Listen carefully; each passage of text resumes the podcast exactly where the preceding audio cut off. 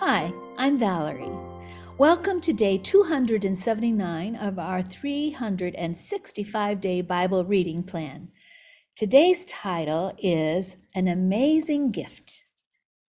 We'll be reading Acts chapter 2, verses 1 through 13 in the New Living Translation. On the day of Pentecost, all the believers were meeting together in one place.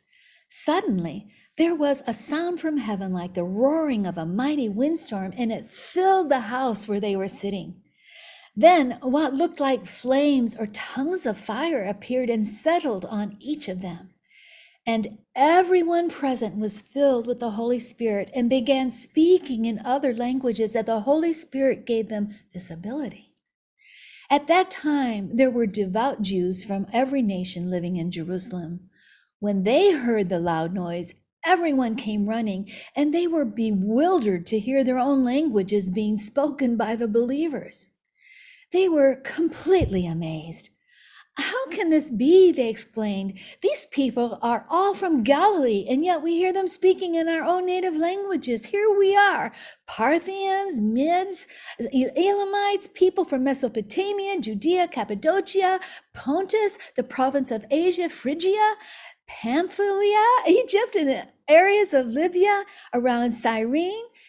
Visitors from Rome, both Jews and converts to Judea, visitors from Rome, both Jews and converts to Judaism, Cretans and Arabs, and we all hear these people speaking in our own languages about the wonderful things God has done.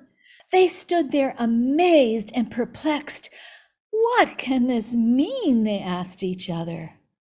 But others in the crowd ridiculed them, saying, They're just drunk, that's all.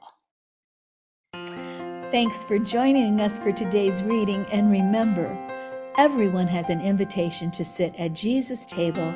We hope you'll find your story and purpose in God's story.